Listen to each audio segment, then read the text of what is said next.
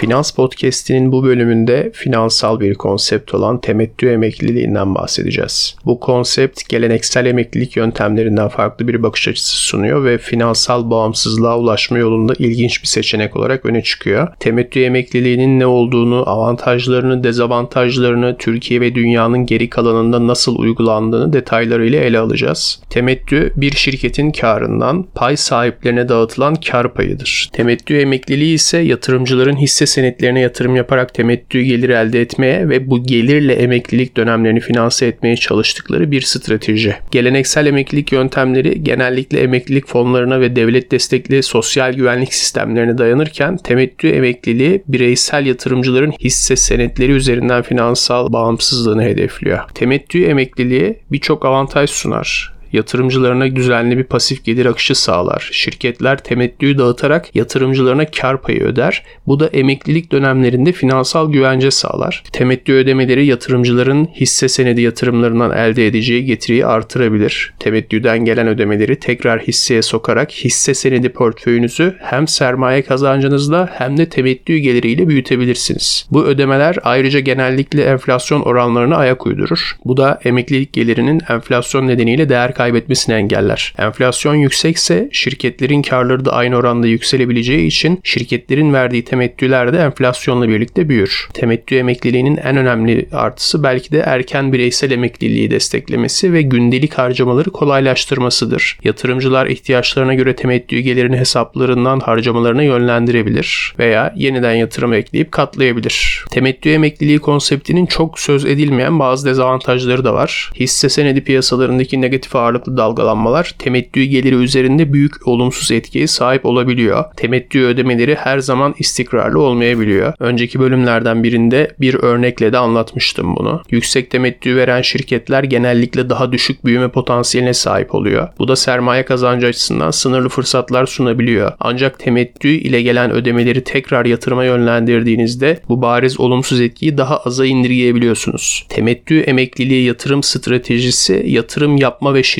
performansını takip etmeye biraz zaman ayırmanızı gerektiriyor. Bu bireysel yatırımcılar için zaman alıcı olabiliyor. Eğer yoğun bir işiniz ve kendinize ayırabilecek daha az zamanınız varsa sandığınız kadar kolay olmayabilir. Türkiye'de temettü emekliliği kavramı özellikle 2020 sonrası giderek daha fazla ilgi çekmeye başladı. Belli bir miktar kazanca kadar vergi avantajı oluşu da bunu cazip bir şey haline dönüştürdü. Ülkemizde borsa yatırımı kültürünün gelişmesi yatırımcıları temettü emekliliği stratejisine de yönlendirebiliyor. Ancak sosyal güvenlik sisteminin yerini tamamen alması şu anda pek mümkün görünmüyor. Bu nedenle riskleri iyi analiz etmeden bu yönde büyük kararlar alınmamalı. Türkiye'de her yıl belirlenen miktarın üzerinde yıllık temettü geliri elde etmediğiniz sürece vergi için beyanda bulunmanız gerekmiyor. Bu oran her yıl artırılıyor. Bu da temettü emekliliği hedefleyen yatırımcılar için güzel bir avantaj. Türkiye'de yaşayıp ABD borsalarına yatırım yapıyorsanız BIST'e oranlı daha düşük bir miktar olan ve yine her yıl güncellenen bir tutarın üzerinde temettü getirisi elde ederseniz beyan edip vergisini ödemekle mükellefsiniz. Ayrıca enflasyona endeksleme gibi ek istisnalar da var. Eğitim amaçlı daimi bir yayın olduğu için burada kısa sürede geçerliğini yitirecek bir rakam telaffuz ederek yanlış yönlendirmek istemiyorum. Buna niyetliyseniz basit bir ileri okuma ile tüm detaylara güncel muafiyet tutarları ve oranları erişebilirsiniz. Dünyada da Türkiye'deki bireysel emeklilik sistemlerine benzer yatırım çeşitleri var. Örneğin Amerika'da hisse senetleri üzerinden temettü geliri elde etmek emeklilik planlarının önemli bir parçası. 401k gibi emeklilik hesapları yatırımcılara temettü ve sermaye sermaye kazancı sağlıyor.